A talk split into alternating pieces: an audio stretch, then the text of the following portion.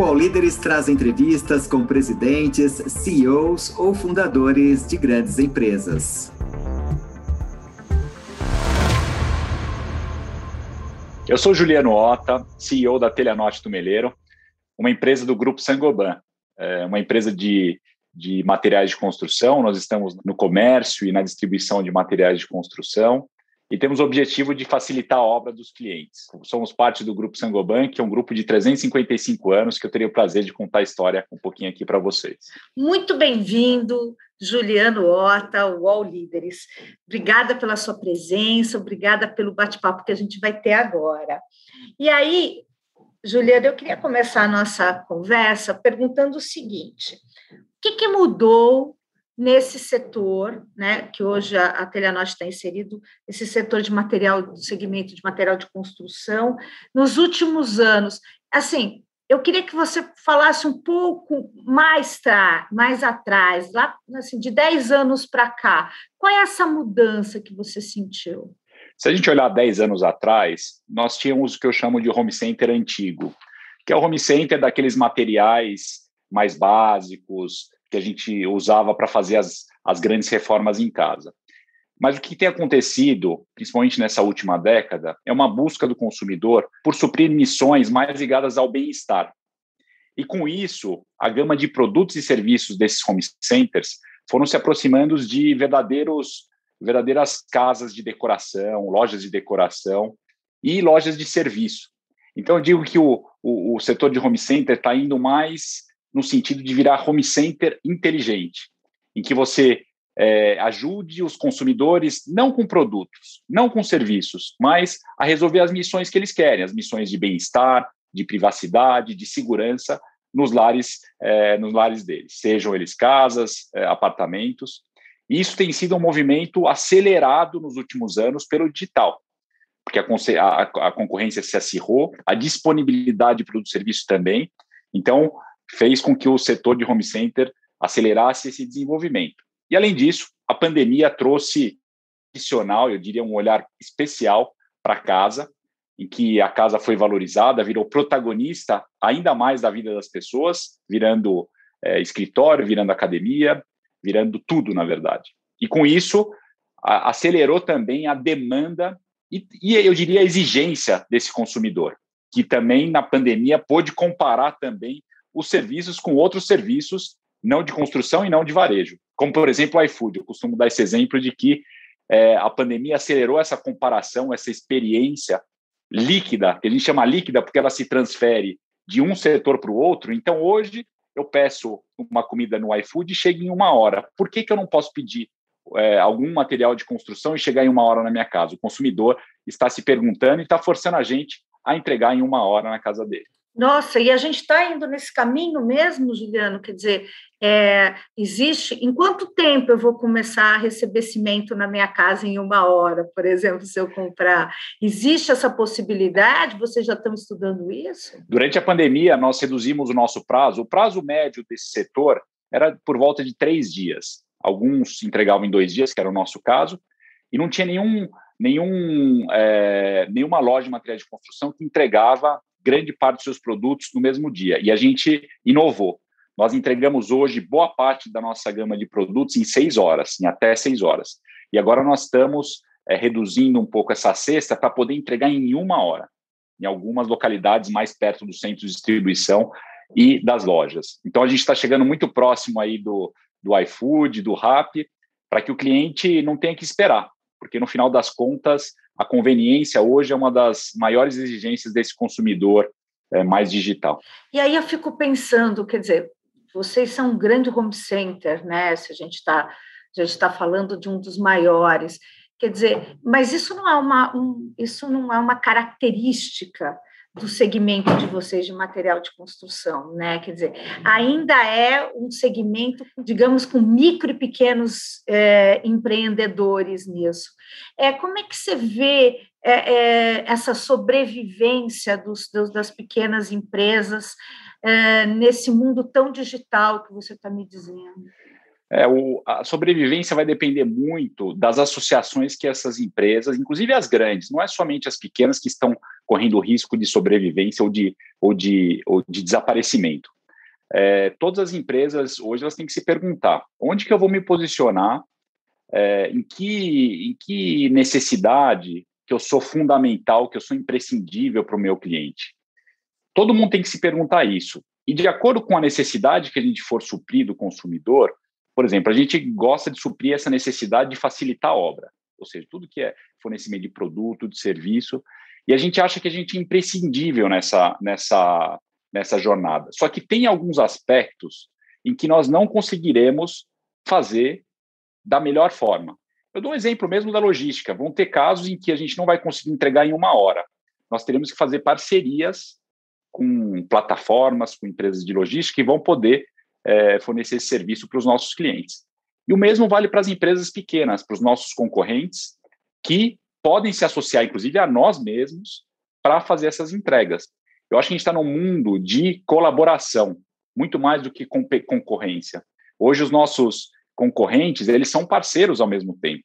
E, então, nós, nós temos que, que, que ter esse olhar diferente para um mundo que é diferente. Se a gente ficar no nosso mundo como a gente fazia anteriormente, certamente a gente corre o risco de não avançar tão é, rapidamente ou até não desaparecer. E quando a gente olha para os nossos clientes, os empreendedores, os construtores e também os clientes finais, eles, eles estão também tendo que rever a forma de trabalhar numa obra. Eles têm que fazer parcerias também. Eles têm que abrir um pouco mais a cabeça para ter uma obra mais eficiente. Eles têm que deixar a gente entrar um pouco mais, eles têm que deixar outros prestadores de serviço entrar, outras consultorias. Por exemplo, uma coisa que eu gosto de dizer muito no nosso mercado é a utilização de arquitetos e, e, e designers. A gente sempre ouviu falar que arquitetos e designers era para rico. E isso não pode ser uma verdade. Num país que tem tanta casa para construir, né, por que, que arquiteto e designer tem que ser só para gente rica?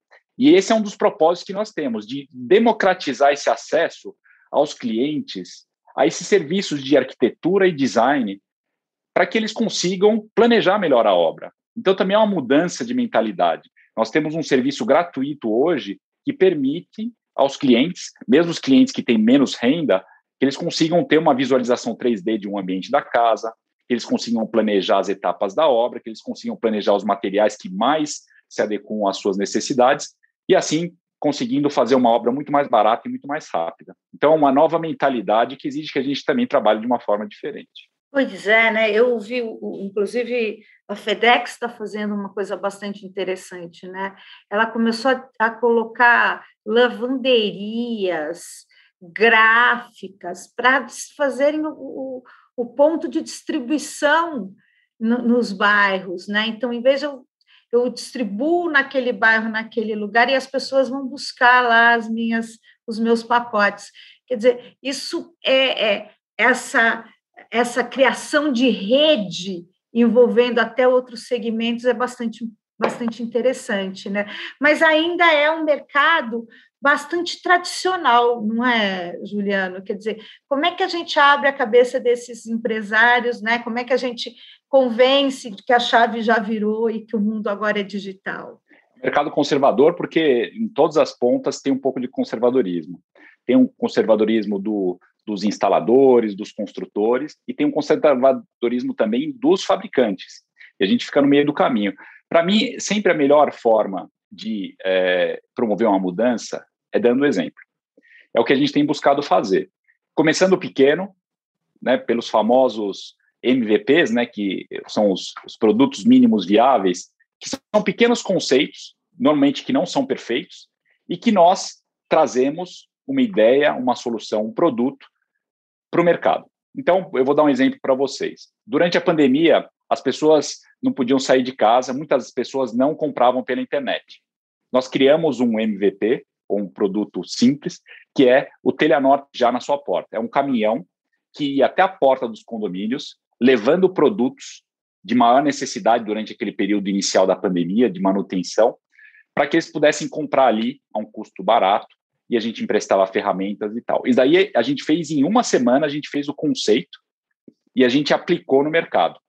Fazendo isso, você já trouxe uma, uma resposta a uma necessidade do cliente e você inspirou certamente ideias nos concorrentes, nos fabricantes e até mesmo nos é, nos construtores e instaladores. Para mim, essa é a forma de condicionar a cadeia a mudar. É a gente fazendo, não fazer muitas explicações, mas principalmente fazer. Fazer simples, fazer rápido e ajustando o conceito conforme a gente vai, vai vendo a repercussão dele.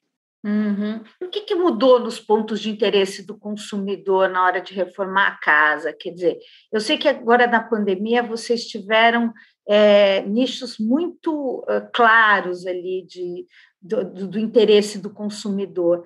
Você acha que esses... Quais foram esses nichos? E aí um pouquinho, espelhando um pouco, é, ou, ou, enfim, colocando um pouco para frente, isso vai continuar dessa forma? A pandemia acelerou um movimento que já estava acontecendo, que é essa busca de bem-estar no lar. Os, os, os nossos clientes buscando cada vez mais agregar itens de bem-estar. O que é um item de bem-estar? Decoração é um item de bem-estar visual, é, plantas é um item de bem-estar, eu diria, emocional, inclusive. E, e durante a pandemia, principalmente no início, a gente viu uma aceleração das compras, ou pelo menos da demanda por decoração e jardinagem. Inclusive, a gente inseriu nos últimos vinte e quatro meses a jardinagem, que era uma gama de produtos que nós não tínhamos. E conforme foi evoluindo a pandemia, as pessoas começaram a ver que não bastava apenas decorar e colocar um pouco de planta na, em casa. Eles viram que era preciso mudar. Então, teve uma demanda grande por grandes reformas e também por acabamento. O que a gente vê é teve realmente uma ressignificação da casa. A casa vai passar a ser o escritório, mesmo que não seja full-time, né, que não seja em tempo integral, vai ser é, durante um, um tempo, pelo menos um, dois dias por semana, então vai ter que ter um espaço de escritório em casa.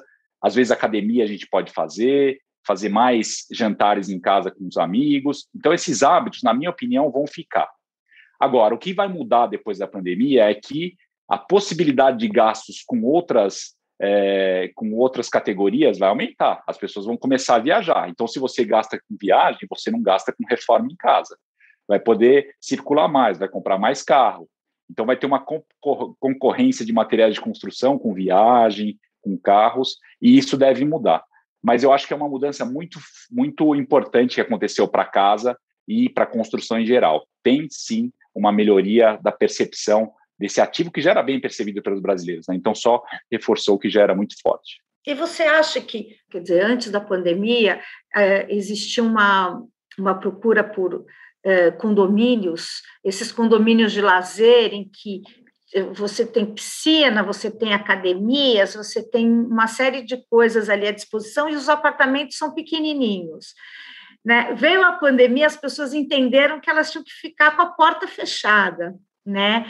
E aí você acha que a, a construção civil também tem, vai ter uma tendência de, de fazer apartamentos maiores ou a gente vai continuar nesse mesmo ritmo uh, pós-pandemia? Ou, ou, digamos, nova situação, né? Porque a gente não sabe se é um pós-pandemia. É uma coisa que foi curiosa foi o aumento da procura por casa durante a pandemia, porque as pessoas vendo que iam ter que passar mais tempo dentro de casa, preferiam ter uma casa com jardim do que um apartamento pequeno. Isso é uma tendência que está se confirmando, inclusive, nos lançamentos de apartamento que buscam ter casas, eles chamam de casas verticais, né? Apartamentos que tenham uma área de lazer própria maior e até mesmo uma área compartilhada maior. Até vi num outro lançamento é, que tem agora apartamentos com home office que não ficam dentro de casa, ficam, é um home office dedicado dentro do condomínio. Achei super interessante, eu acho que responde bem a tendência de, de estar em casa, mas ao mesmo tempo você tem uma certa privacidade das crianças, do barulho da casa, É, só que é um passo da sua porta de entrada. Isso aí eu achei bastante interessante. O que a gente vê também é, é, uma, é uma busca das construtoras de oferecerem, além da construção, serviços. Nós temos diversos exemplos de construtoras que estão vendendo apartamento por assinatura. E o que significa isso? Ao invés de eles venderem o apartamento, depois entregarem a chave e acabar a história, eles estão vendendo o apartamento já com decoração, com jardinagem, com manutenção, com serviço até de aluguel de carro, ou seja, dando a maior conveniência. Uma coisa que vai ficar realmente dessa pandemia é o consumidor conveniente. O consumidor quer cada vez mais conveniência. Eu acho que em todos os setores, no nosso especificamente, a gente tem muito a oferecer, porque a gente está dentro de casa, a gente convive o consumidor. Então, abre um leque muito grande de possibilidades de serviço para a gente. Uhum. Como é que a pandemia afetou o negócio Telhanorte? Quer dizer, vocês cresceram durante a pandemia, vocês conseguiram se manter? Como é que, em termos de, de empregos, em termos de faturamento, como é que ela afetou o negócio de vocês?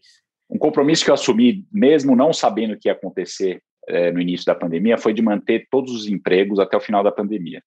Então, os três primeiros meses, nós tivemos uma queda significativa de faturamento, por volta de, de trinta por cento, quarenta por cento, porque algumas lojas, inclusive, ficaram fechadas, né, por restrições legais. E depois, nós tivemos uma performance fantástica. Nós crescemos mais de trinta por cento no segundo semestre e as vendas digitais mais do que triplicaram. E o movimento do mercado permite com que a gente continue crescendo ainda esse ano. Então, foi muito positivo em termos de negócio para nós. Nós conseguimos manter a nossa promessa de emprego e, e contratar mais gente. Estamos investindo cada vez mais. Estamos confirmando nossos planos que, que estavam já desenhados antes da pandemia. Então, tem sido positiva. Eu sei que para alguns setores tem sido muito negativos, né? A pandemia foi muito assimétrica, né? ela, ela, ela funcionou muito bem para alguns e muito mal para outros. Mas, dessa vez, o setor de materiais de construção foi um dos beneficiados, porque as pessoas, afinal de contas, precisavam ficar numa casa melhor e precisavam de materiais de construção.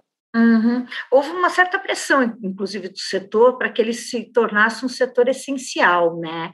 E, e houve uma polêmica, se era essencial, se não era essencial, fecha, não fecha. É, como é que você vê isso? Quer dizer, quando, quando, quando nesses meses que o, que o setor ficou fechado e na hora que houve essa pressão para que o setor voltasse a funcionar, é um setor essencial? Hoje, quer dizer, se a gente voltar a ter outras ondas, é, é imprescindível que o, que o setor de construção continue funcionando? Sem dúvida. Sem dúvida é um setor essencial, até mesmo pelo que a gente estava conversando antes. As vendas digitais, elas representam muito pouco hoje do faturamento de todas as redes. O consumidor não está acostumado ainda, na sua grande maioria, a comprar material de construção pela internet. Então, o setor, quando ficou fechado, É, criou um grande problema na casa das, dos clientes. Eles não conseguiam é, obter uma resposta adequada ao que eles desejavam. Felizmente, no nosso caso, nós aproveitamos o fechamento, porque nós já, já estávamos bem avançados no digital, tínhamos uma estrutura de venda por telefone e por WhatsApp já implantada, então nós conseguimos sair bem. Mas a grande parte do setor teve uma dificuldade muito grande, os clientes também. Felizmente, o setor foi considerado essencial no segundo mês da pandemia, o que provocou a abertura, uma abertura controlada. O setor tem mostrado é, um respeito muito grande aos protocolos higiênicos, tiveram muito poucos casos em todas as redes de material de construção, até eu, eu, eu, eu, eu fico muito orgulhoso de fazer parte desse setor, porque fizemos realmente um bom trabalho, não somente a Telhanorte Tumelero, como todo o setor. E eu diria que se fosse repetir, o que eu não espero que aconteça, teria que ser repetido isso, porque no contexto da pandemia, que as pessoas, em que as pessoas ficaram em casa, era fundamental e é fundamental que eles tenham essa, esse aprovisionamento de produtos para construção e para casa. Quais foram as categorias de produtos que mais cresceram aqui nos últimos, pelo menos nesses últimos dois anos? É, se vendeu mais azulejo? Se vendeu mais cano? Se vendeu o quê? Eu dividi em dois momentos, Beth. No primeiro momento, o que mais vendeu foi decoração, é, a parte de manutenção, né, aquelas, aqueles pequenos ajustes hidráulicos, elétricos, quando a gente começa a usar muito uma torneira, uma tomada quebra, então a gente precisa é, repor, e também a jardinagem. Esse foi o primeiro momento, né? Então todo mundo querendo buscar essas melhorias mais aparentes. Depois, com a extensão da pandemia, as grandes obras apareceram. Então, o grande destaque dessa segunda metade que a gente está vivendo ainda são os acabamentos. Pisos, é, louças sanitárias, torneiras. Então, está vendendo muito. Isso mostra que as pessoas estão querendo realmente mudar a casa, porque quando você muda o piso, você tem que mudar diversas coisas também. Pintura tem, tem vendido bastante. Então, uma mudança realmente. As pessoas querem estar numa casa mais agradável, numa casa mais bonita, numa casa mais funcional. Isso tem, tem realmente estimulado as vendas, o que também traz um certo problema, porque é, é, a cadeia de produção não estava preparada para tanta demanda. Então, gera uma ruptura de estoque que a gente tem trabalhado em conjunto com os fornecedores, mas gera também esses percalços. Os prazos é, para receber os produtos é, estão mais longos, mas isso faz parte, né? Faz parte de um, de um cenário em que tem muita demanda, felizmente. Eu ia te perguntar exatamente isso. Há uma, enfim, há vários setores aqui no país estão enfrentando falta de materiais, falta de insumos. É, quais são os gargalos hoje de insumos que vocês estão, estão enfrentando? Quais são os principais problemas? Nós temos problemas pontuais hoje, muito menos graves do que a gente viveu há três, seis meses atrás. Hoje nós temos prazos longos para pisos, temos prazos longos para ainda produtos ligados aos metais, né? Os, os metais estão sendo muito, é, muito consumidos no mundo inteiro hoje com essa retomada da economia. O que eu sempre digo, né? Nós temos que ter uma relação de parceria com os nossos fornecedores, para que quando tiver o produto no fornecedor, ele privilegiar a nós. E parceria não quer dizer comprar mais. Parceria significa ter uma relação equilibrada, ter uma relação ganha-ganha. Não é porque eu sou cliente, varejista, que eu tenho que apertar o meu fornecedor sempre. Eu tenho que apertar quando tem que ser apertado e eu tenho que dar quando tem que ser dado. E essa relação que a gente tem buscado nos últimos anos e foi muito, muito positiva para esse período de pandemia. Nós conseguimos alargar prazo, prazo de pagamento quando a gente precisou, nós conseguimos ter produtos antes quando foi necessário, nós tivemos que reduzir o estoque em alguns momentos, conseguimos reduzir, em alguns momentos aumentar, e tudo isso foi é possível graças, graças a um diálogo que a gente mantém com a nossa cadeia de abastecimento. Caso contrário, não teríamos conseguido. Eu vi também que você fala bastante sobre o crédito para os pequenos, né, é, empreendimentos. Existe uma possibilidade, quer dizer, estão estudando entrar nesse setor financeiro para financiar esse crédito para os, tanto para a pessoa física quanto até para os pequenos empreendimentos, para pessoa jurídica?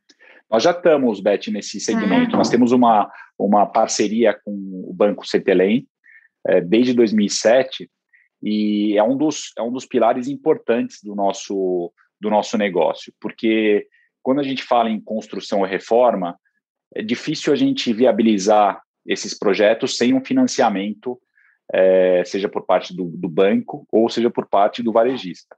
Então, nós tomamos essa opção lá atrás, de ter um braço financeiro para poder dar as melhores condições para o nosso cliente, logicamente poder vender mais materiais para eles. Então, os nossos clientes têm possibilidade de pagar é, em dez vezes sem juros no nosso cartão e nós temos condições mais estendidas, em trinta e seis vezes, para poder pagar com juros muito baixos, juros mais competitivos do mercado, para que ele possa viabilizar essa, essa reforma. E nós estamos, logicamente, estudando novas possibilidades de crédito, com garantias. É, temos já o crédito consignado, ou seja, nós damos diversas alternativas para que os clientes consigam viabilizar esse sonho, né, e conseguir construir nesse momento, mesmo não tendo dinheiro nesse momento. E é um cliente bom pagador? Cliente tem... muito bom pagador. A inadimplência é muito baixa. Nosso segmento é caracterizado por, por ter clientes é, bons pagadores, porque aqui a gente está falando de cliente que se finan- financia para construir um bem muito durável. Então, é um cliente mais confiável. Não é que ele esteja fazendo crédito somente para consumo, para comprar é, artigos supérfluos. Aqui é um bem essencial, com o qual as pessoas têm muita ligação, que é a casa. Então, isso, isso dita um pouco a característica do pagador, que é um bom pagador em geral, relacionado a outros setores de consumo, eu diria mais de bens menos duráveis. Quais são os planos hoje da Telhanorte? Quer dizer, tanto para a final, agora para o... para esse semestre de dois mil e vinte e um que a gente está entrando e para o próximo aí, para os próximos anos. O que, que vocês vão fazer de diferente? Bom, estamos numa fase de diversificação dos formatos. Eu costumo dizer que hoje as lojas têm que ir até o cliente, o cliente não tem que ir até a loja. O cliente quer ficar parado e ele quer que a loja vá até ele. Nesse sentido, nós criamos é, a Telhanorte já, que é o home center de proximidade. Então, são lojas pequenas, lojas de trezentos, quatrocentos metros quadrados, que estão nos bairros. Nós já abrimos oito, estamos abrindo mais quatro nesse segundo semestre, vamos abrir mais quatro ano que vem. Então, esse é um formato para realmente se aproximar do cliente, fazer com que ele gaste menos tempo no trânsito, para quem não quer comprar pela internet. Estamos também nos aproximando do cliente profissional, um novo formato de atacado para o profissional, que se chama Obra Já. Aqui é um conceito em que o cliente tem muita conveniência, tem todo o estoque disponível.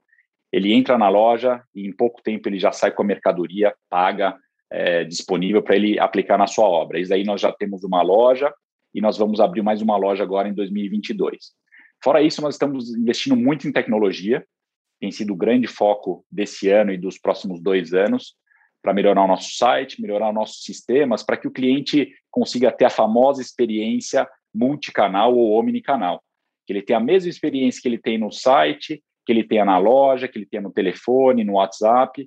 Isso a gente tem avançado bastante. Nós temos aumentado muito a venda digital, a venda por, por WhatsApp, por televendas, mas a gente precisa de sistemas para isso. Então, nós estamos investindo no sistema é, para orquestrar todo esse, todos esses pedidos e essas comunicações. Enfim, e, e uma coisa muito interessante, né? É, o cliente, quando ele, é com, ele, ele quer conveniência, ele quer também ter visibilidade. Nós investimos num sistema para é, mostrar onde o pedido do cliente está. Então, hoje, em qualquer compra que você faça na Telhanorte, na Tumelero, você pode saber onde está seu caminhão no momento que ele sai da nossa loja ou do nosso centro de distribuição. Como a gente vê no iFood, o entregador levando o seu produto, a gente vê também o caminhão. É uma inovação que somente a Telhanorte Tumelero tem para todas as compras realizadas na rede. Então, tem, tem muita coisa pela frente. A gente está acelerando o nível de investimentos. A gente vai investir nesses próximos três anos mais do que a gente já investiu na toda a história da empresa. E, logicamente, estamos abertos também a, a comprar empresas e, e fazer aquisições de, de prestadores de serviço. Eu ia falar sobre isso. É, expansão. Hoje vocês estão bastante concentrados no Sul e Sudeste, né? Quais, quais são os planos de expansão de vocês? Além dessa abertura de novos formatos, nós, nós estamos olhando constantemente, tem uma lista é, grande de, de alvos de aquisição, que nós conversamos eh, também com eles, e no momento certo nós realizamos aquisições. A última aquisição que nós fizemos foi da Tumelero, em dois mil e dezessete, é uma rede líder no Rio Grande do Sul, que faz parte agora, tanto que a gente se chama hoje Telhanorte Tumelero. Então, novas aquisições devem vir para o futuro. Nós hoje somos uma, uma rede ainda, apesar de ser a, a, uma das maiores redes do país, nós estamos apenas em quatro estados, então tem ainda mais dezenove estados para nos desenvolvermos, então isso dá muita confiança também no É, no desenvolvimento e tudo que a gente tem que fazer pela frente.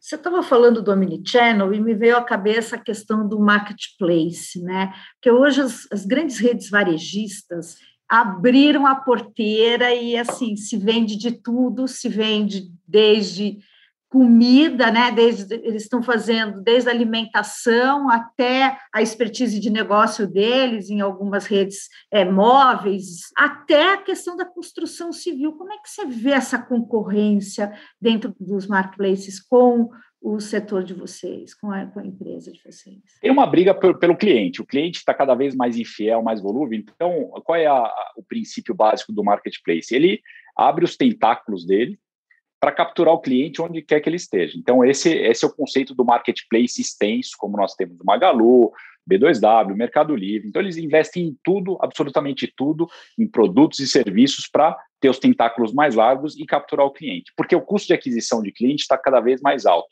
mesmo no digital. E aí, o que, que sobra para os especialistas como nós, de setores? Sobra uma fatia muito importante. No nosso segmento, especificamente, a venda consultiva é extremamente importante. O que, eu, o que eu sempre digo é, nós estamos em marketplace, então os nossos concorrentes são nossos parceiros, nós vendemos neles, então eles concorrem também com a gente, mas eles, eles concor- acabam concorrendo de igual para igual em produtos que necessitam de menos assistência, em produtos comparáveis. Onde que vai estar a nossa diferenciação? Nós devemos criar um marketplace vertical, ou seja, agregando tudo que é para casa, em que a gente vai poder trazer essa, esse conselho, essa expertise, até mesmo benefícios de fidelidade para o nosso cliente, que um marketplace grande, amplo, generalista não vai conseguir. E nós temos que cada vez mais ter uma curadoria de produtos e serviços melhor. Então aqui a gente vai ter muito mais oferta de pisos do que o marketplace vai ter. O nosso serviço de logística de pisos especificamente vai ser melhor. O nosso vendedor de pisos vai ser melhor do que o marketplace. Então, a resposta está muito mais no serviço ao cliente do que propriamente no produto. Fora o desenvolvimento de produtos exclusivos, que é uma coisa muito específica a cada setor. O setor pet tem alguns produtos exclusivos, o setor de construção também vai ter alguns produtos exclusivos que não vão ter necessariamente no marketplace. Mas o que eu vejo é um caminho sem volta essa briga por tentáculos adicionais. A gente tem que ampliar a nossa ação, não podemos ficar apenas como home center, nós temos que ser realmente o marketplace da casa e da construção. agregar parceiros que a gente já tem feito. A gente tem trazido, por exemplo, parceiros de eletrodomésticos, que é uma coisa que a gente não vendia então, como home center. Então, a gente vai trazer também parceiros de imóveis, que a gente não vendia necessariamente como home center. E a gente vai tentar capturar esse cliente que está no momento da construção, da reforma ou da decoração da casa.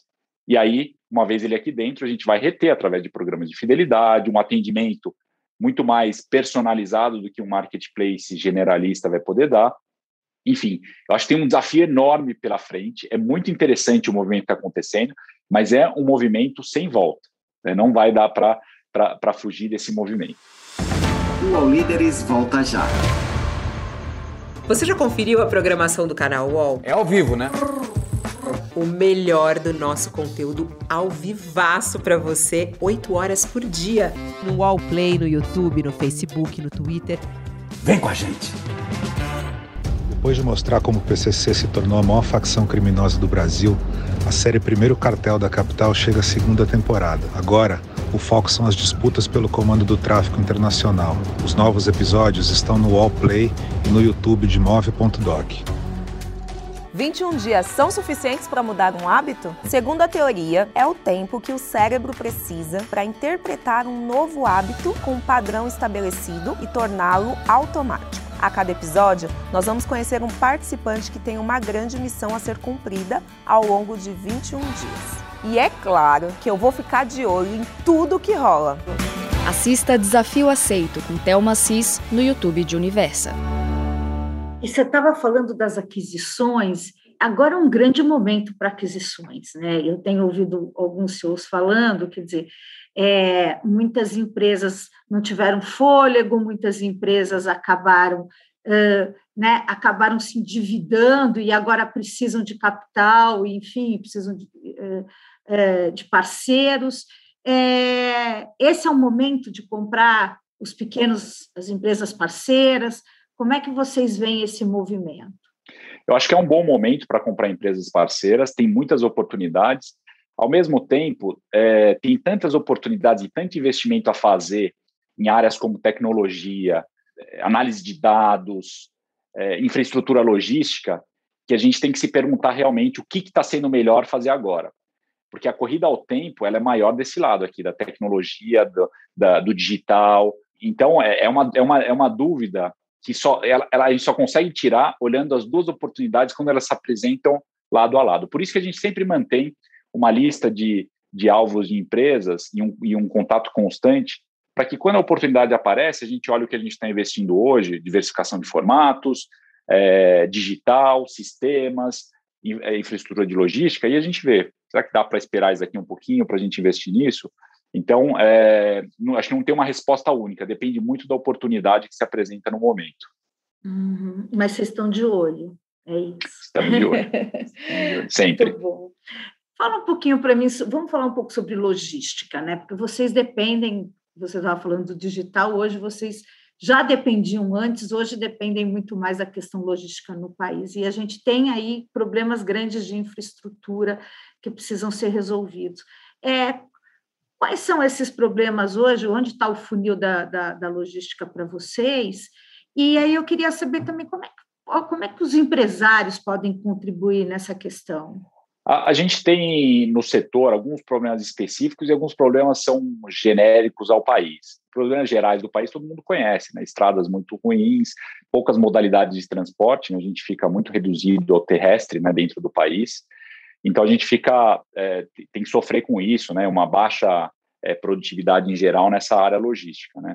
E também, quando a gente olha baixa, baixa automação e baixa, baixo nível de educação também dos operadores logísticos. É, como a gente busca é, sanar esses, esses problemas é, estruturais? Nós buscamos estar presente com bases logísticas perto do consumidor. E a gente costuma criar um, uma almofada entre A, a, o fornecedor e o nosso cliente final, através de estoques, através de estoques e garantindo, pelo menos na nossa perna, do nosso centro de distribuição da loja até o cliente, uma perna muito eficiente, que é o que a gente tem feito com muito sucesso. Mas isso tem um custo, tem um custo de ter uma base logística mais próxima do consumidor, ou até mesmo, às vezes, usando as lojas, e o custo do estoque parado. para garantir esse serviço. Mas é uma aposta que a gente tem feito e tem dado muito resultado. Então, nós temos hoje o, os melhores índices de entrega do consumidor, temos o reconhecimento como o melhor, a melhor empresa no Reclame Aqui, né? E ganhamos recentemente o Prêmio do Consumidor Moderno também com o melhor atendimento, e isso é muito graças também à logística, porque a logística é uma, é uma, é um, é um, é uma peça-chave dentro de uma obra. Tudo atrasa numa obra. O material de construção não pode atrasar. Normalmente a gente sempre reclama, né? Diz que a, a gente diz que a obra sempre tem um prazo para começar e nunca para acabar. Mas o que eu tenho visto é que a entrega de materiais de construção tem contribuído para que isso não aconteça mais. E nós somos um, um ator importante nisso. E os nossos produtos não ajudam muito, porque eles são produtos pesados, são produtos que quebram. A cerâmica, por exemplo, que é o maior produto que a gente vende, né, o produto de maior venda, ele é um produto que quebra muito facilmente. Né? Pode não parecer, mas é muito frágil, né, no transporte de caminhão, nas estradas, né, esburacadas que nós temos, infelizmente. Então, a gente vê a logística como, como uma das... É uma das funções é, atacantes aqui. A gente está falando aqui de uma função é, chave dentro da empresa de, de varejo de materiais de construção. Uhum, fiquei curiosa agora, quer dizer, você falou que a cerâmica é o que vocês, é o produto que vocês mais vendem, né? É, como é que vocês transportam? Vocês, os caminhões são especiais para transportar essa cerâmica pelas ruas esburacadas do país? Ou vocês têm algum, alguma tecnologia para transportar essa cerâmica? Como é que funciona isso? É, nós temos algumas tecnologias analógicas, né? São tecnologias de, de como a gente amarra os produtos, de como a gente condiciona os produtos dentro dos pallets para que eles não quebrem. E nós temos muita experiência também na manipulação, a manipulação que causa a maior parte das quebras, né? Então, tem a parte da amarração e do acondicionamento dentro dos pallets. Logicamente, você precisa usar caminhões adequados e também na, na, na, na manipulação dos produtos, quando você vai entregar na casa do cliente ou quando você vai carregar o produto dentro do caminhão. Nós temos muita experiência, porque esse produto, a cerâmica, representa mais de trinta por cento do nosso faturamento. Nós somos líderes e fazemos isso há, há praticamente quarenta anos, desde a fundação da empresa. É, agora, a, a estrada, quando a gente pega uma estrada esburacada, não há cerâmica que, que ajuste, mas o que a gente precisa fazer, e a gente tem feito muito bem, é corrigir o problema quando ele acontece. E é por isso que a gente tem uma nota altíssima dentro do site Reclame Aqui. E essa questão da logística é um dos fatores que atrasou ou que diminuiu essa, essa busca por outros mercados que não seja o Sul e o Sudeste, né? Porque a gente sabe que a, a logística no Nordeste e no Norte do país, ela é um pouquinho mais complicada, né? Você, vocês pode, você pode dizer isso, quer dizer, uh, vocês pensam duas vezes antes de ir para o Nordeste exatamente por uma questão de logística? É, é um dos fatores minoritários. Eu diria que o fator principal É, que, que fez a gente concentrar as operações aqui, é, é que a gente viu ainda muita oportunidade para otimizar toda a estrutura que nós temos, de escritório, logística e até mesmo de, de, de lojas que nós temos aqui. Tem muito potencial ainda no Sul e no Sudeste antes de ir para outras regiões. Certamente, o Nordeste é um problema logístico, porque a maior parte dos fornecedores está É, no Sul e no Sudeste. Cerâmica, por exemplo, a maior concentração está em São Paulo e em Santa Catarina. Então, para você transportar produtos para o Nordeste, você precisa ter uma base logística, você precisa entrar com uma estrutura maior já no, na região, né? Você não pode entrar com uma loja apenas, porque você vai comprometer o nível de serviço para o consumidor, que é uma coisa que a gente nunca vai fazer. Mas também são as oportunidades. Não apareceu nenhuma ainda grande oportunidade de aquisição, que brilhasse nossos olhos, né? Que tivesse o preço adequado. É, então, né, eu, eu diria que, que as portas estão abertas. Quem sabe, né? É, Quem deixa, sabe. Eu te fa... deixa eu te fazer uma pergunta também sobre a questão da profissionalização de mão de obra, né? É, você falou que a, a obra tem prazo para começar, mas não tem prazo para acabar. E isso é uma dor de cabeça que a população, no geral, já passou. Alguém já teve alguma dor de cabeça num banheiro, numa sala, numa cozinha, né? Mas muito por conta da qualificação da mão de obra. A gente tem hoje uma qualificação nesse setor de construção ainda muito uh, in, incipiente, eu diria. Como é que a gente melhora essa questão da, da, da qualificação da mão de obra e dessa responsabilidade, né, dessa mão de obra entregar com prazos, entregar com contratos, que isso ainda é muito... Há uma informalização muito grande no setor. Eu diria que, eu costumo até defender o meu setor, né, dizendo que, em geral, serviços, né, os serviços têm um, um nível de qualidade muito baixo no Brasil, muito ligado à educação básica, né, e à falta de educação profissionalizante. Muitos países desenvolvidos têm muito bom serviço, por exemplo, na construção, por ter uma estrutura de, de ensino profissionalizante melhor, né, por ter certificações, por exigir certificações. Eu acho que, em primeiro lugar, é, esse é o ponto que precisa ser desenvolvido para melhorar, em geral, a, a produtividade nesse setor e a qualidade do serviço. Um outro ponto que eu acho que nós temos um, um grande papel é melhorar as tecnologias e os materiais para as obras. Hoje nós utilizamos ainda tecnologias muito antigas de construção, por exemplo, de estrutura. É, nós usamos o, o famoso é, tijolo, bloco, para construir prédios. Mas existem técnicas muito mais produtivas para fazer isso, muito mais planejadas. Uma tendência que nós vemos na Europa, e que a Saint-Gobain está inserida, é a pré-fabricação. Pré-fabricação, inclusive, de cômodos inteiros. Você pré-fabrica num, num site de produção, por exemplo, um banheiro inteiro, e você só faz o acabamento dentro da obra. Isso é uma tecnologia de construção que facilitaria muito a execução e o respeito aos prazos e aos custos dentro da obra. Então, tem vários, várias alavancas, mas eu destacaria realmente essas duas, a questão da educação profissionalizante, certificação necessária, e também a distribuição, o varejo e a fabricação, trabalhar em métodos e, e produtos mais eficientes para a construção. Você não acha que há uma certa acomodação do, do, do, desse setor de construção civil? Quer dizer, é, é um setor hoje que está crescendo e cresce muito, né? A gente já visto a quantidade de prédios que as pessoas têm em seus bairros sendo levantados é, cotidianamente. Quer dizer, não existe uma certa acomodação do setor em usar exatamente esses materiais, né? Se, se, se as pessoas gostam assim, por que, que a gente vai... vai buscar, né?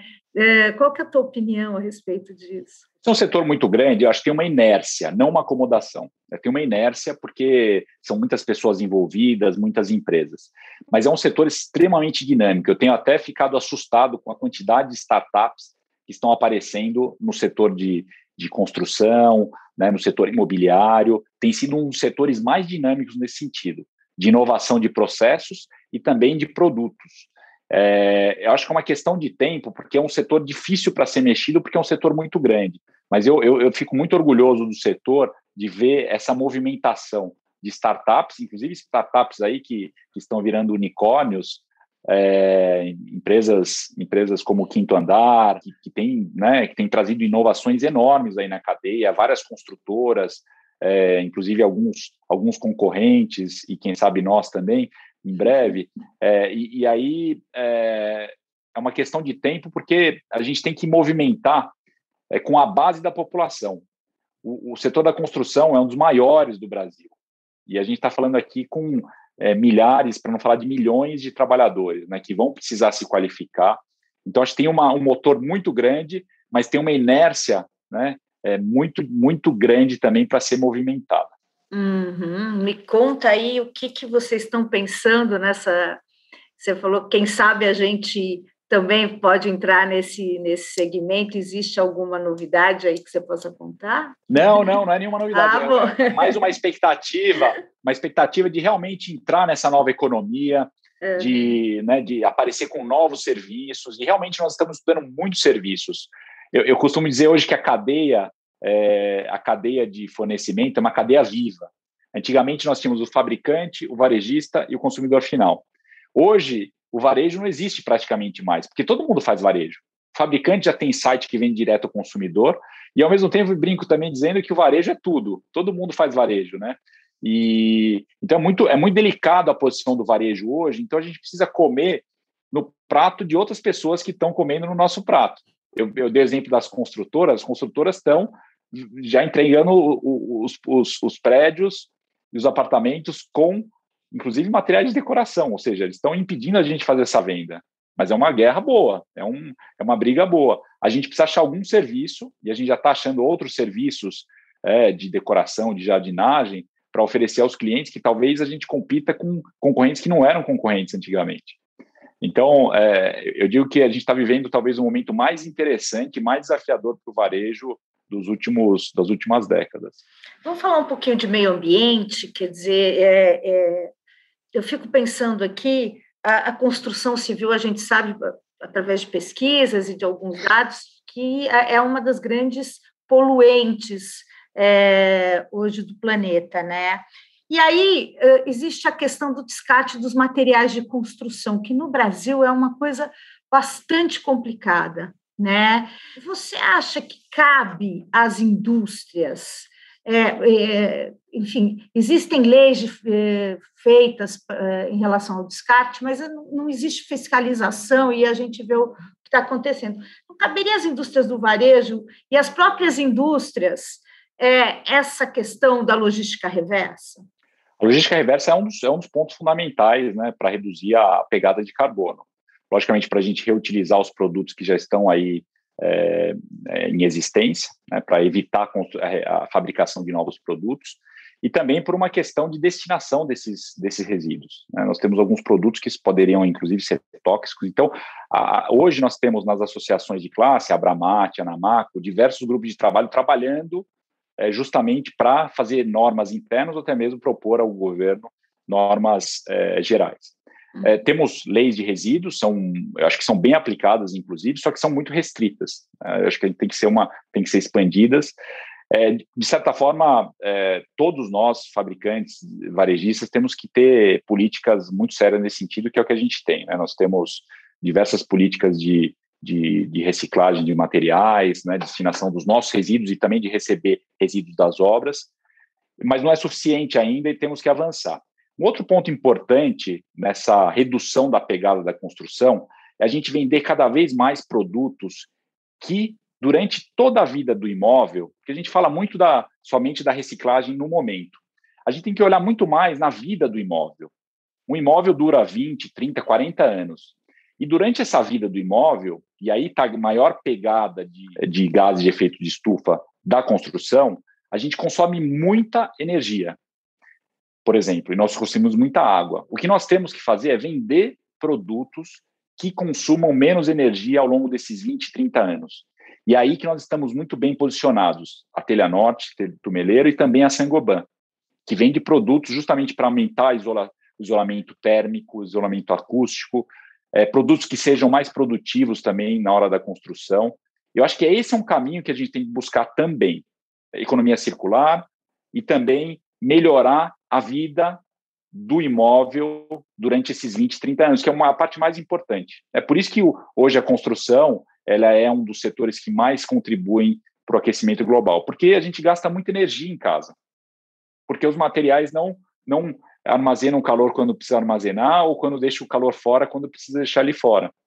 Então, esse que está um grande, um grande fator de diferenciação da Saint-Gobain e da Telhanorte. Você falou das startups, me fala um pouquinho desse começo da Saint-Gobain, que é bastante interessante, né? E como é que hoje a Telhanorte está lidando com a questão das startups? Você já tem algumas englobadas? Como é que funciona?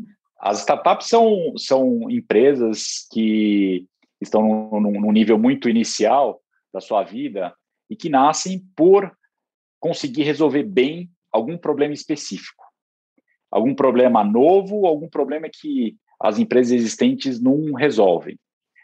A Saint-Gobain, ela nasceu dessa forma. Luís quatorze queria, no seu reino sol, que ele chamava, construir uma sala de espelhos que refletisse luz como o reinado dele deveria refletir. E não existia essa tecnologia de espelhos na França.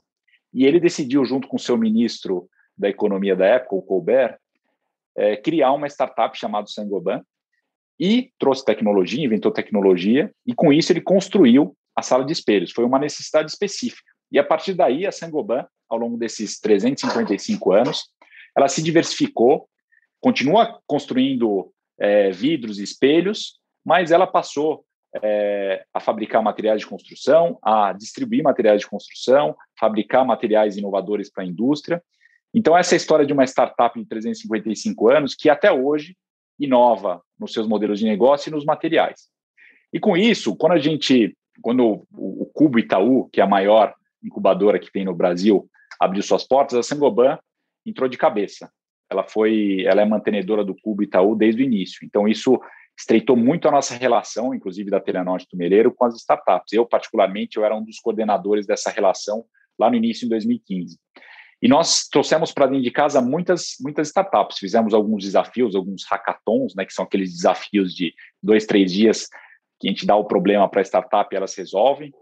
E, e numa dessas, num desses desafios nós trouxemos uma startup para dentro de casa, que é a U P I C, é, que tem uma solução que é chamada arquiteto de bolso, que em uma hora ou em até duas horas ela faz um três D de um ambiente da sua casa, com a lista de materiais para você comprar na Telhanorte Tumelero. E nós continuamos fazendo esse, esse programa de, de incentivo às startups, até mesmo internamente. Nós temos um programa que se chama Impulse, que é um programa de intraempreendedorismo. Nós incentivamos os colaboradores de todas as empresas do Grupo Saint-Gobain a criarem soluções que podem virar empresas, isso tudo patrocinado pela Saint-Gobain. Então, todos os anos nós temos trinta, quarenta, cinquenta projetos que são submetidos, depois são julgados, e aí a gente acelera internamente esses projetos. Bacana. Juliano, é difícil uh, planejar a longo prazo no Brasil? Ah, é muito difícil, mas nós estamos acostumados, né, Beth?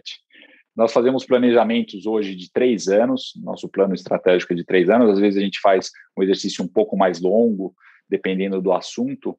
É bem difícil, mas nós estamos acostumados, todos os anos nós revemos, é difícil até planejar um ano no Brasil, que dirá três anos ou cinco anos. É, o, que, o que nós mantemos sempre na nossa cabeça é que nós estamos aqui para ficar. A Telhanorte Tumelero, o Grupo Saint-Gobain, nós estamos aqui no Brasil já há oitenta anos, mais de oitenta anos, e nós temos confiança no país. Independente de se o plano vai para a esquerda ou para a direita, nós sabemos que nós vamos continuar nesse país, porque a gente acredita muito no potencial. Uma pergunta que as pessoas têm, têm feito, assim, o que, que os empresários, muita gente fala assim, ah, o que, que o governo pode fazer para os empresários? Mas o que, que os empresários podem fazer e ajudar nesse governo? É uma pergunta excelente. Eu acho que tem diversas formas da gente ajudar. Em primeiro lugar, a gente tem que ajudar fazendo o nosso trabalho cidadão dentro da empresa. Nós temos que pagar os impostos, nós temos que contratar o máximo de pessoas possíveis, a gente tem que investir no nosso país. É, investir no nosso país é uma das melhores formas de ajudar, de ajudar o governo. Nós tra- colocamos aqui de dinheiro em diversos anos, pra, pra, é um sinal de confiança, e a gente vai trazer emprego e vai trazer muitas, muitos benefícios colaterais, eu diria assim. Nós temos um papel social muito importante, porque não é só o governo que, que, que cuida da parte social. As empresas precisam aumentar a sua inclusão é, e representatividade dentro delas, trazer pessoas menos beneficiadas para dentro de casa e contribuir, inclusive, com a educação básica dessas pessoas. Nós temos um papel é, extremamente importante com as comunidades em que nós estamos inseridos, de ajudar essa comunidade, ter, de estender a mão para isso. E, logicamente, a gente não pode esquecer do meio ambiente, a gente não pode deixar uma pegada grande nesse sentido. Então, se a gente fizer já toda essa parte da empresa, a gente já ajuda bastante. Mas eu acho que dá para fazer mais. Nós temos, nós empresários, empresas, temos uma voz muito forte. Nós temos que exercer essa voz através das, das associações, em primeiro lugar. Eu, por exemplo, sou muito engajado para o desenvolvimento do varejo, eu sou conselheiro e lidero ali um comitê de pessoas E S G. Eu acredito que através dessas associações sérias, a gente consegue ter uma voz para a população e, e com o governo, um diálogo muito próximo, dando propostas, não somente criticar ou sugerir em vão. A gente trazer propostas, que é o que a gente faz no I D V, é, todos os meses, a gente traz sempre é, autoridades mais altas para que a gente traga propostas que são boas, na verdade, para o Brasil, não necessariamente para o varejo, mas boas para o Brasil. E, logicamente, a gente tem uma voz ativa na sociedade, a gente tem que dar o exemplo, a gente tem que pedir, a gente tem que trazer um equilíbrio é, nesse discurso muitas vezes polarizado. Hoje o que a gente mais vê é discurso polarizado, falando que é ruim ou é bom, que é muito bom ou que é muito ruim. E eu acho que tudo tem um equilíbrio, e nós temos que buscar, é, mesmo com o que a gente tem aí, gostando ou não gostando, a gente tem que buscar trazer propostas concretas. É assim que a gente avança. Não é com críticas extremistas que a gente vai avançar. Porque não, a realidade é que nós temos um presidente e um governo que está aí até a final de dois mil e vinte e dois. E nós temos que fazer de tudo para ajudá-lo, gostando ou não desse governo, e assim sucessivamente, que vai acontecer é, com o próximo governo, seja ele de esquerda, direita ou de centro. Então, eu ia te fazer uma pergunta que é, se você fosse o C E O do Brasil, né? Se o Brasil tivesse o Juliano como C E O, quais seriam as soluções hoje? Ou quais seriam as reformas que você priorizaria? Quais são as soluções que você é, priorizaria para o Brasil, para esse Brasil de dois mil, final de dois mil e vinte e um, para um Brasil de dois mil e vinte e dois e assim por diante? É muito fácil cair naquela, naquela velha forma de falar que tem que ser feita a reforma, né? E daí todo mundo já está cansado. E, e eu acho que não é uma boa forma de dizer, porque as reformas têm aparecido, a gente vê que elas não resolvem absolutamente nada. O que a gente tem que ter na cabeça são princípios. Eu acho que tem um princípio que é, que é, que é básico é, e que nós não cumprimos há décadas, que é a simplicidade. Isso vale, inclusive, curiosamente, é um dos princípios que eu coloco na minha empresa. Um valor principal que nós temos é a simplicidade. E nós precisamos, num país, ter a simplificação como um eixo de progresso, porque a burocracia é um limitador de crescimento e desenvolvimento da sociedade. Hoje, para você pagar um imposto, você precisa preencher é, não sei quantas obrigações é, é, acessórias. Então, você gasta... É, eu vi um estudo recentemente que falava que a gente, as empresas brasileiras gastavam um vírgula cinco por cento do seu faturamento somente para pagar imposto, fora o custo do imposto. Então, a simplificação, para mim, é um eixo fundamental. Um outro eixo é a questão da produtividade. E a produtividade engloba um assunto que virou muito falado, mas pouco, pouco executado, que é a questão da educação. Para a gente ter um país desenvolvido, a gente precisa ser um país produtivo, mas uma produtividade baseada na educação. E eu falei um pouco para você na construção civil, que vale para os outros setores.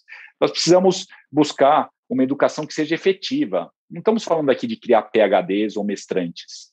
A gente, mestrandos, a gente precisa criar aqui pessoas capazes de trabalhar. Hoje nós temos por volta de doze milhões de jovens que não estudam e que não trabalham. Por quê? Porque falta uma educação básica e, principalmente, uma educação profissionalizante, que dê as mínimas condições para eles entrarem no mercado de trabalho, porque tem demanda. E hoje o que a gente mais ouve dizer é que tem procura de funcionários, mas a gente não tem capacitação suficiente. Então, para mim, esse é um problema básico. E a questão da educação exige um pacto é, multi, multimandato. Não é um problema que será resolvido em quatro anos. Tem que ter um pacto da sociedade, eu acho que tem diversas O N Gs trabalhando nesse sentido, para que a gente tenha uma visão é, multimandatos aqui, de dois, três, quatro mandatos, para que a gente chegue a um nível aceitável. E, e logicamente, quando a gente fala de, de reformas, né, além dessa simplificação, a gente precisa reduzir a máquina do governo. Não adianta a gente falar em reforma tributária que vai aumentar a carga das empresas sem a gente falar de uma redução do custo da máquina do governo. Isso implica em medidas extremamente impopulares, né, que o governo, os governos sistematicamente não tocam, que é mexer no funcionalismo público, né, mexer nos, nos, nos, na estrutura dos poderes, né, do poder judiciário, legislativo e o próprio poder executivo, que custam muito. Enfim, tem diversos assuntos polêmicos aí, né? Eu acho que um C E O do Brasil tem uma, uma agenda muito rica, e eu acho que a chave disso é É, a gente conseguir ter uma clareza do que, que a gente quer de verdade, né?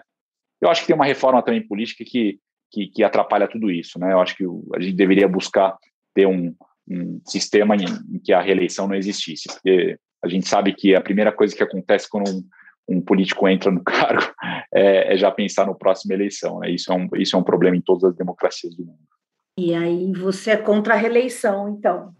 É, eu, eu, eu evolui bastante nessa posição. Hoje, eu acho que a reeleição, é, na, no estágio que nós estamos, eu acho que não é positivo. Talvez em democracias mais é, desenvolvidas, com instituições um pouco mais fortes, a gente poderia ter a reeleição como um passo, um passo importante.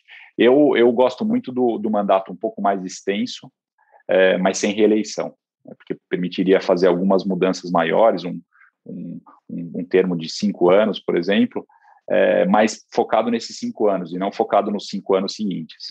Uhum. E você acha que cinco anos é o suficiente para fazer tudo isso que você imaginou aí? Nunca é, nunca é. Vai ter que ter uma continuidade, né?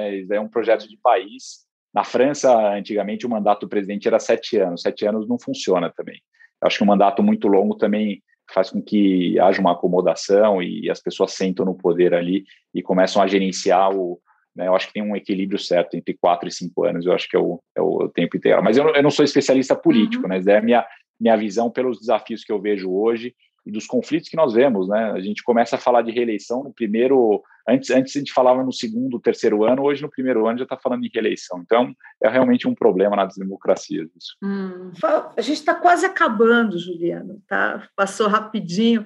Eu queria só falar um pouquinho de diversidade, porque eu vi que vocês têm uma preocupação bastante forte com a questão da diversidade, né, da contratação, de ter uma gama de, de representativa da sociedade dentro da própria empresa. Fala um pouquinho para mim como é que funciona isso dentro, como é que vocês conseguem trazer essa diversidade para dentro da Telhanorte. Eu acho que é importante a diversidade, é, em primeiro lugar, porque a gente precisa ficar muito próximo dos clientes. E nada melhor do que trazer uma representatividade dos clientes para ficar próximo deles. Mais fácil de criar empatia, né? Quando a gente é, é próximo dos nossos clientes, em termos de características, a gente fica mais próximo. Então, eu preciso trazer pessoas negras, eu preciso trazer pessoas jovens, pessoas mais velhas, eu preciso trazer mulheres, eu preciso trazer L G B T Q I mais, eu preciso trazer uma representatividade dos nossos clientes. Os nossos clientes, em geral, são muito representativos da sociedade brasileira. Então, esse é o primeiro ponto. Mas, um ponto mais importante ainda é o nosso papel social. Nós não podemos excluir os menos representados, porque já é uma tendência histórica, né, essa, essa exclusão. E nós temos uma política, nós fazemos parte de um grupo extremamente preocupado com a diversidade, com a inclusão. Então, eu tenho a sorte de poder fazer, de ter campo aberto para fazer é, todas as ações necessárias. No começo do meu mandato, né, como presidente da empresa, a primeira ação que eu tomei foi formar uma equipe mais diversa.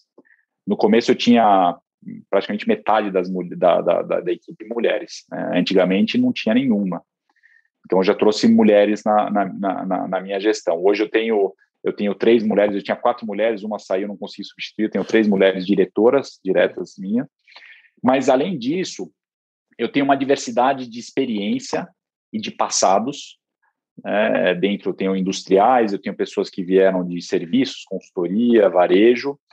E eu tenho idades diferentes, que é uma diversidade interessante que a gente não costuma falar. Eu tenho diretores de trinta e cinco a sessenta e oito anos. Talvez seja o maior desafio e a maior riqueza que a gente tem, a diversidade de idades. Porque a gente traz um debate bem interessante, com a experiência de um lado e a vanguarda de outro. E se a gente consegue sobreviver a esses conflitos, que a gente consegue, a gente traz uma riqueza muito grande, principalmente no momento que a gente está vivendo de transformação. E a gente tem um programa muito sólido que chama Diversa Mais, é, de educação interna e de inclusão. Educação interna porque todos nós temos viés inconscientes, isso aí é fato. E a gente precisa tirar paulatinamente. Então, toda semana a gente tem um ciclo, todo, todo mês a gente tem um ciclo de palestras com autoridades nesses, nesses, nesses assuntos, para a gente tirando aos poucos esses vieses inconscientes. E, além disso, nós temos uma política muito, muito forte de recrutamento dessas minorias. E nós, hoje, eu tenho orgulho de dizer que, por exemplo, com negros, nós já somos mais representativos do que a sociedade. Ainda tem um gap na liderança, que nós estamos, pouco a pouco, reduzindo. Com mulheres, nós temos uma representatividade muito boa, inclusive na liderança. Temos quarenta por cento hoje dos, do, dos nossos líderes que são mulheres. Então, é um motivo de orgulho também, mas a gente pode chegar em cinquenta por cento, cinquenta e cinco por cento. É um assunto que a gente leva muito a sério e é um, é um assunto muito interessante, porque é, não tem nada... É melhor do que você estar numa, numa equipe diversa, né? Não tem monotonia, e é isso que a gente busca também, não tem monotonia não tem, e não tem, é, eu diria, acomodação, a gente está sempre crescendo. Que dicas você poderia dar para quem quer é, empreender, quer liderar, enfim, no Brasil? Quais são as dicas que você aprendeu e que você pode passar para essas pessoas? A única dica que eu dou é que a gente tem que empreender a nossa vida. Porque quando a gente tem esse olhar de empreendimento, de ser protagonista da nossa vida, as oportunidades aparecem. É uma coisa que eu sempre fiz, estando, em, estando dentro das empresas ou, ou fora das empresas, ou na minha vida pessoal ou profissional, é, é ter um olhar de que, de que tudo que nós temos é um papel em branco, né? Toda a nossa vida, todo o nosso futuro é um papel em branco, independente do passado que a gente tem. É, eu, por exemplo... Eu, eu comecei minha carreira como financeiro, né? E, e muitas vezes numa empresa você, você acha que você começou como financeiro, você vai virar financeiro o resto da vida. Mas eu, quando eu decidi pegar a minha carreira na minha mão, a minha vida na minha mão, eu falei, eu não quero ser mais financeiro, eu quero ir para o negócio. e as oportunidades apareceram. Então, a minha, a minha né, humilde contribuição é dizer assim, empreenda a sua vida. A gente precisa sonhar e precisa ter a confiança de que a gente pode aplicar esse sonho. Né? Talvez não seja no momento que você queira, da forma como você queira, mas a gente consegue desenhar um caminho que a gente pensou na nossa cabeça. E uma coisa importante, né? Eu, eu aprendi muito com meu pai, que você vai cair na sua vida, né? Eu, meu pai é um, é um empreendedor que caiu mais do que ele se levantou. Graças a Deus, hoje ele está de pé. Mas é, a gente tem que aprender a, a se levantar, né? Principalmente num país como o Brasil, que é bastante instável economicamente. Então, mas o que eu sempre digo também, no Brasil, o Brasil talvez seja o país onde que nós temos mais oportunidades de crescer, muito mais do que países já estabelecidos. Então, é um mar de oportunidades. Muito obrigada, Juliano, pela entrevista ao Líderes. Esperamos você aí numa próxima para a gente bater mais um papo, tá bom? Muito obrigada. Foi um prazer, Beth. Pode contar comigo em outras oportunidades. Um forte abraço a você e aos seus ouvintes e telespectadores. O UOL Líderes tem reportagem de Beth Matias.